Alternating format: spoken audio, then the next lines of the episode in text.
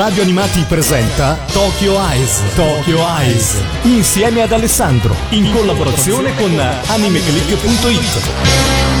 Amici di Radio Animati, ben ritrovati qui a Tokyo Ice. Come sempre a condurre sono io, Alessandro Falciatore, il direttore editoriale del sito www.animeclick.it. E come ben sapete, questa è la rubrica che parla di anime, manga e cultura giapponese. Con la nostra macchina del tempo andiamo avanti e indietro e cerchiamo sempre di portarvi qualche titolo eh, che o non conoscete o che pure vi possa eh, riportare alla memoria veramente il bel tempo che fu. E mai come oggi davvero eh, torniamo davvero tanto indietro nel tempo perché eh, le persone della mia generazione, io ormai vado fra pochi giorni per i 46, ricorderanno sicuramente questo cartone animato, all'epoca li chiamavamo così. Zaffiro, dove stai andando così di corsa? Non fare il discolo. Torna nelle tue stanze, devi studiare. A me non piace studiare, mamma, e non sopporto di stare sempre in mezzo ai vecchi al castello. Zaffiro, non dovresti dire queste cose. Me ne vado! Ciao, mamma! Zaffiro! Povera piccolina mia, dove vuoi andartene? È a causa della legge di questo regno che Zaffiro ora è così. Era una stagione come questa, quando è nata. L'avete riconosciuta? Possiede decisamente una personalità da maschiaccio e si comporta di conseguenza. È un'eccelsa spadaccina ed è molto coraggiosa. Lei è la principessa Zaffiro. Avevo promesso di non parlarne più durante l'ultima puntata di Otaku Pazzi per le sigle, dove appunto durante la festa della donna si parlava di donne coraggiose io avevo parlato, invitato da loro, di Zaffiro proprio perché c'era questa eh, bellissima eh, concomitanza della ristampa del eh, volume del manga da parte di J-Pop. Però mi sono detto, ne ho parlato su Anime Click, ne ho parlato in una trasmissione su Radio Animati, però perché non parlarne e approfondire questo argomento che secondo me è davvero molto interessante anche a Tokyo Ice? E quindi a questo punto chiuderò appunto il cerchio e eh, parlerò di Zaffiro anche qui. Anzi, parlerò di Ribon no Kishi, il nome giapponese di, della principessa Zaffiro, cioè il cavaliere con il fiocco, che eh, a livello animato va in onda per la prima volta in Giappone il 2 aprile del 1967 e prosegue la sua programmazione per un anno intero ogni domenica pomeriggio. 52 puntate che si chiudono il 7 aprile del 68. Trasmessa da Fuji TV, la serie è realizzata da quella Mushi Production che altri non è che la compagnia fondata nel 1961 dal dio del manga Osamu Tezuka per fare concorrenza al suo ex datore di lavoro, eh, quello studio famosissimo e tanto amato da noi cresciuti a pane e Goldrake che era la Toei Animation. L'avventura però della Mushi durerà giusto una decina di anni. Purtroppo l'azienda chiuderà sommersa dai debiti nel 1973, ma sono anni che Tezuka mette davvero a frutto e che faranno la storia dell'animazione giapponese. Basti pensare che la prima serie animata di successo per la TV, trasmessa anche all'estero, era Astro Boy, appunto della Mushi Production del 1963. In Italia la storia della principessa Zaffiro invece coraggiosa spadaccina di Silverland, eh, accompagnata da un angioletto che si trova sulla Terra in punizione e dal suo destriero bianco opale, arriva solo nel 1980 sulle tv locali, per approdare poi su Italia 1 un paio di anni dopo.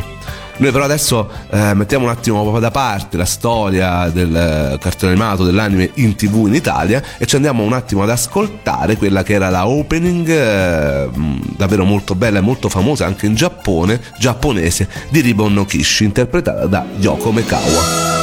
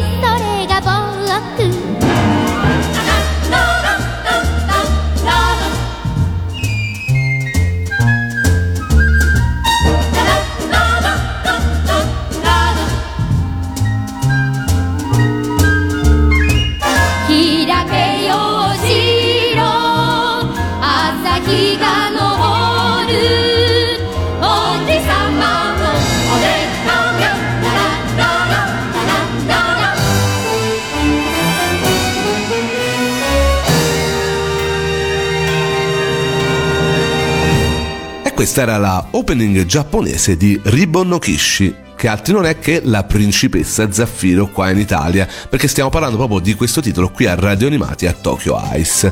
Eh, tutti penso che conoscano la storia della principessa Zaffiro, quasi sicuramente tutti quelli della mia età. Eh, erede al trono del regno di Silverland per colpa di un errore dell'angelo Tink, Cioppi nell'anime, Zaffiro nasce con due cuori, uno maschile e uno femminile. A causa di una legge che consente l'accesso al trono soltanto agli uomini, Zaffiro viene spacciata per maschio e cresciuta come un principe, diventando anche abilissima con la spada. È nato! È nato!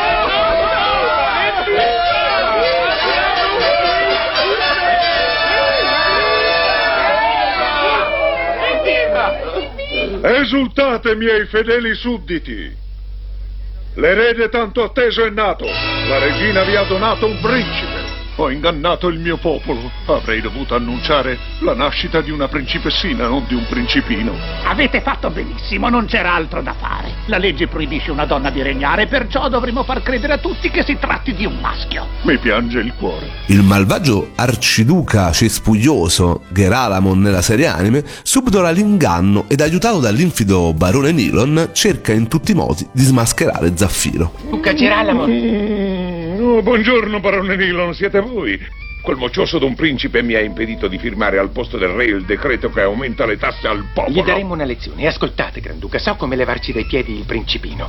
Se si sapesse che in realtà è una ragazza, non potrebbe mai più salire al trono, perché la nostra legge proibisce a una donna di regnare come regina. Divulgherò il segreto e questo paese sarà vostro. Se lo farete avrete da me ricchezze e onori non appena sarò proclamato re. Dopo varie vicissitudini, i malvagi riescono nel loro intento e Zaffiro viene imprigionata nella torre della bara con la madre. In breve tempo, però, riesce ad evadere ed inizia a difendere il suo popolo dai soprusi di Nilon, compiendo eroiche imprese in incognito sotto il nome di Cavaliere del Fiocco, mentre nella serie animata, ve lo ricorderete, si chiamava, era tradotto come Cavaliere Fantasma.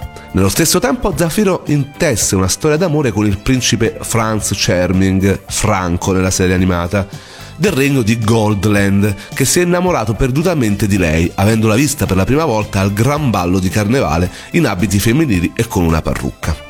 Alla storia di Zaffiro e Franz si intreccia la storia di Ecate, Zelda nella serie animata, figlia del diavolo ma ragazza di buon cuore che cerca in tutti i modi di aiutare Zaffiro e Franz ribellandosi al suo malvagio genitore. Zelda, finalmente ho trovato la ragazza che cercavo. Una ragazza? Vuoi dire quel principe, papà? Ah, sì, è una femmina, ma con un cuore da maschio. È un errore che il paradiso commette ogni duemila anni. Oh, poverina, quanto mi dispiace per lei. Sono convinto che tu diventeresti un'ottima strega se riuscissi a cambiare il tuo cuore con quello suo. Su, elementi infernali! Onorate mia figlia Zelda! Fulmini! Tuoni! Vento! Sette! Muotetevi, fratelli dell'inferno, e voi, uragani, celebrate la bellezza di mia figlia!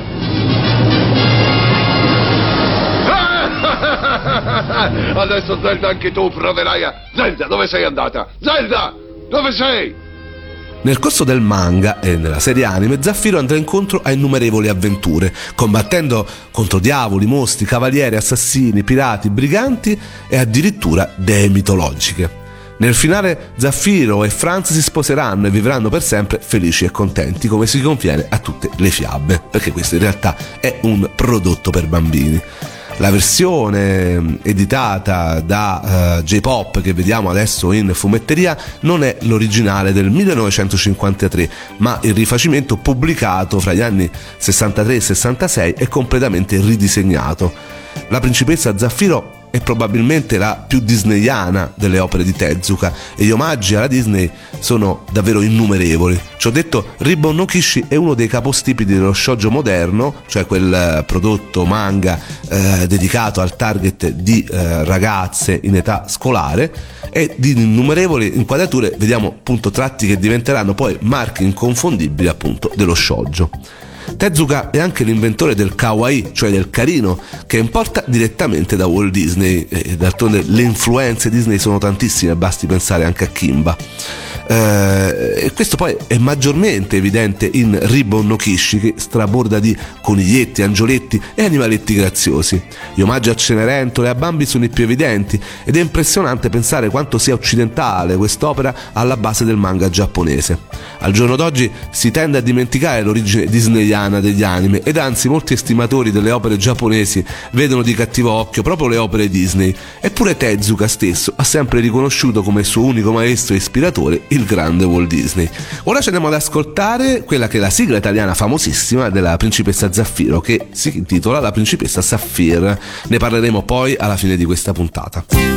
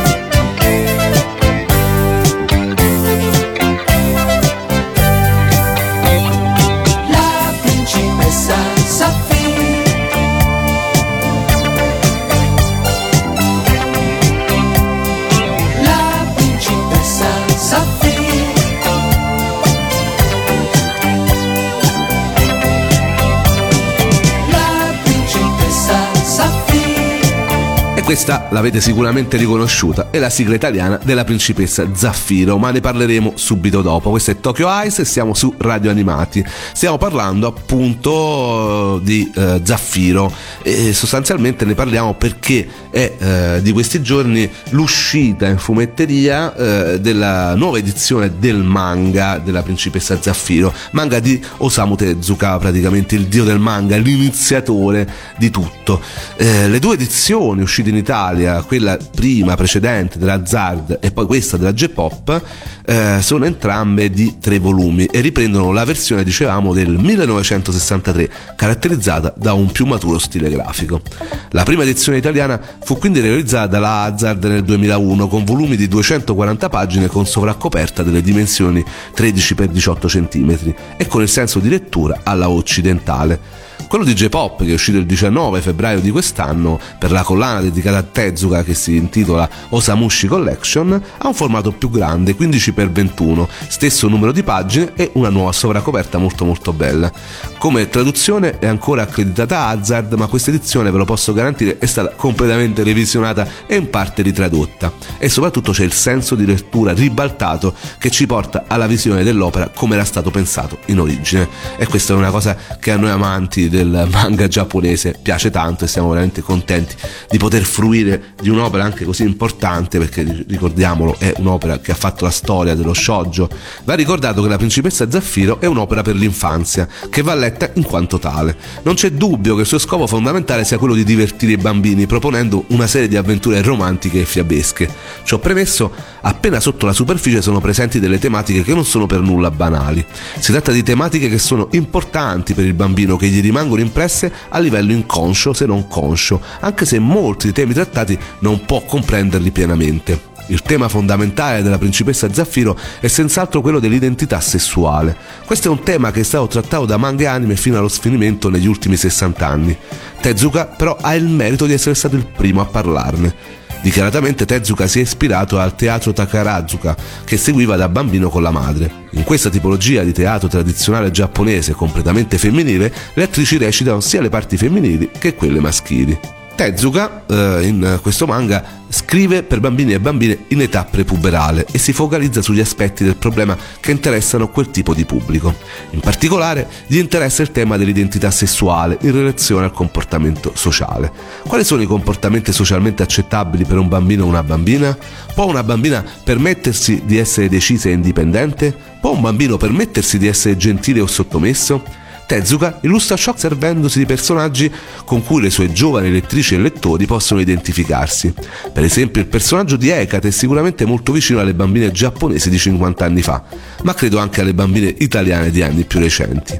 Hecate nel manga è sostanzialmente un maschiaccio, non ha nessuna voglia di essere gentile e obbediente, ma è oppressa da una madre infernale che vuole renderla femminile ad ogni costo. E proprio per questo vuole farle ingerire a forza il cuore femminile di Zaffiro, per renderla una candida sposa ideale per il principe Franz, al cui regno ambisce. Anche se per assurdo a qualcuno le opere di Tezuka non piacessero, non sia mai, nessuno può negare loro, la loro importanza dal punto di vista storico, non fosse altro che per l'influenza che hanno avuto sugli autori le opere successive. Da questo punto di vista la principessa Zaffiro è un gigante del manga, il capostipite riconosciuto dell'intero shoujo. Prima di Tezuka i manga per bambine non erano storie manga, non erano basate su una trama complessa, ma su storielle autoconclusive. L'influenza di Tezuka dal punto di vista grafico è immensa, ma anche dal punto di vista di storie e tematiche non è da meno. La principessa Zaffiro spalanca così la porta a una serie di eroine in abiti e atteggiamenti maschili, a cominciare ovviamente da Lady Oscar, Versailles Nobara, il cui manga è del 72, e in altre opere come La spada di Paros, eh, manga dell'86 della Yumiko Igarashi, quella di Candy Candy e Giorgi, e alla rivoluzione di Utena. Proprio il carattere di novità rappresentato dalla principessa Zaffiro si rivelò un ostacolo per la sua diffusione in alcuni paesi. Ad esempio, la statunitense NBC aveva trasmesso Astro Boy ed era ovviamente interessata ad altre produzioni dello studio di Tezuka, ma i suoi dirigenti credettero che Zaffiro sarebbe stata vista come un personaggio che aveva cambiato sesso e questo in un programma per bambini non andava bene.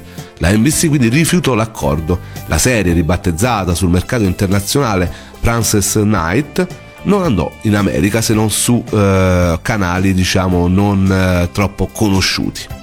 E eh, ritorniamo in Italia. In Italia è andata in onda appunto addirittura su Italia 1, eh, aveva eh, il traino di una sigla davvero molto molto bella che noi abbiamo amato tantissimo e che ancora adesso ci ricordiamo. Una sigla molto ipnotica, la principessa Saphir, che venne incisa su un 45 giri nel 1980. Il lato B conteneva la versione strumentale dello stesso brano scritta da Luigi Albertelli al testo e Corrado Castellari alla musica e arrangiata da Vince Tempera, era cantata da I Cavalieri di Silverland, cioè lo stesso Castellari, Silvio Pozzoli, corista e in seguito autore di brani dance e interprete addirittura della sigla della Ruota della Fortuna, e da un trentenne che aveva già fatto da corista in altre sigle di Tempera e Albertelli come UFO Robot e Capitan Harlock. Il suo nome? Marco Ferradini, che un anno dopo, eh, con la sua Teorema, avrebbe insegnato a tutta Italia la dura legge dell'amore. Noi adesso concludiamo questa puntata dedicata alla principessa Zaffiro con un omaggio al mitico Corrado Castellari. Sul CD Al tempo delle mere verdi nel 2007 è inciso il provino di questa canzone, interpretata proprio dal mitico Castellari, senza però il testo di Luigi Albertelli, con un arrangiamento totalmente diverso e con questo io voglio concludere questa puntata.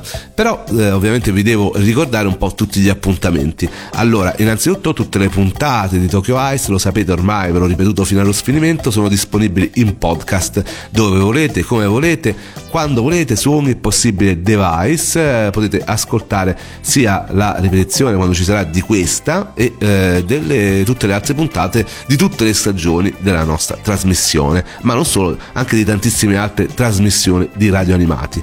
Se invece volete sapere i passaggi in radio di eh, queste e delle prossime puntate, andate alla voce palinsesto su www.radioanimati.it e se invece volete seguirci, volete seguirmi su uh, Anime Click, venite appunto sul nostro sito, scrivete magari una recensione sulla nuova edizione di Principessa Zaffiro per uh, conto di J-Pop, eh, di questa bellissima um, collana dedicata a Tezu che ci sta facendo riscoprire e tra l'altro sta facendo riscoprire a tanti giovani, mi dicono, uh, dall'editore milanese che uh, con sorpresa ha visto veramente tanti ragazzi venire allo stand a Lucca o ordinarli online o andare in fumetteria a cercarli, eh, ecco, manga di 40-50 anni fa. È eh, veramente una sorpresa, ma quello che tutti stanno dicendo è che Tezuka, veramente essendo uno spirito molto pop, piace davvero a tutte le, ge- le generazioni. Quindi davvero la Osamushi Collection è un'occasione per riscoprire eh, la Fenice oppure Kimba o la Principessa Zaffiro, insomma tutte opere che hanno fatto la storia non soltanto dell'animazione ma del fumetto e dell'intrattenimento giapponese. Quindi adesso ci salutiamo, eh, ovviamente vi do appuntamento alla prossima puntata e ci ascoltiamo con Radio Castellari nel provino della Principessa Zaffiro e eh, noterete che ci stanno molte differenze. Con questo davvero vi saluto e vi do appuntamento alla prossima puntata. Ciao a tutti!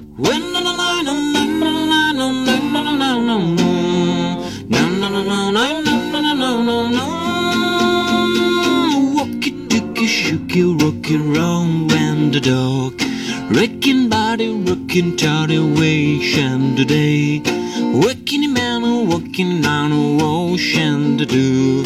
Waking man, working a Tony wall, find to do. Do do do do. La principessa Safi del regno di Silverland. Oh man, I'm looking,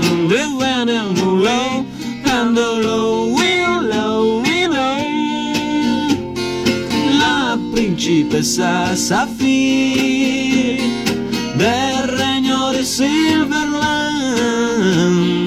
Oh man, I'm looking in light of the way, the morning lover.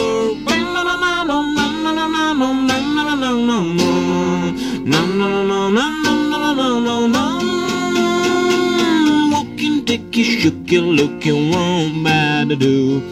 Waking toadin' lucky Rocky Jordan Ranch and the zoo. Working in the morning, working it down in low and the day. Looking and taking, shucking and licking, won't find the day. I lie away. La principessa Safir del Regno di Silverland. Oh, when I'm looking till loud on the way, like the morning.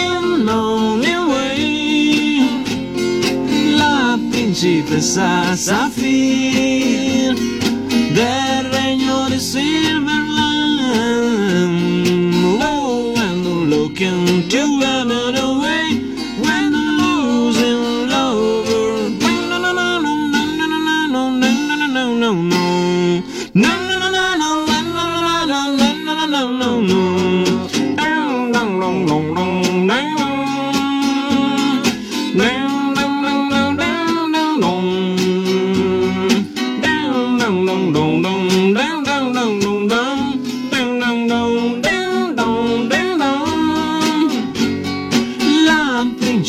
Rosa Zafir.